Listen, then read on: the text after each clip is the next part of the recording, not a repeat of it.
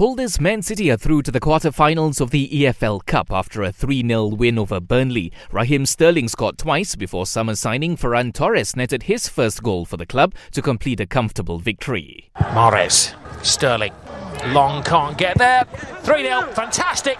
Ferran Torres finish.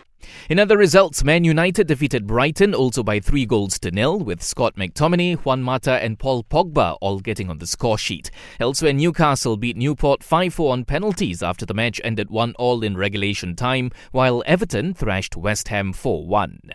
Over in Italy, Romelu Lukaku scored twice as Inter Milan defeated Benevento 5 2 to maintain their 100% start to the season. Rafa Nadal, Stan Wawrinka, Dominic Thiem and Alexander Zverev are among the big names safely through to the third round of the French Tennis Open. Simona Halep and Elina Svitolina have also made round three of the women's draw. The biggest shock, however, came when Serena Williams pulled out of the tournament due to an Achilles injury. This means the American will have to wait a while longer for a record equaling 24th Grand Slam title. And the national 10 pin bowling squad has taken its own initiative to self isolate at home following a recent positive COVID 19 case at a shopping mall where their training venue is located. Watch the best sporting action only on Astro.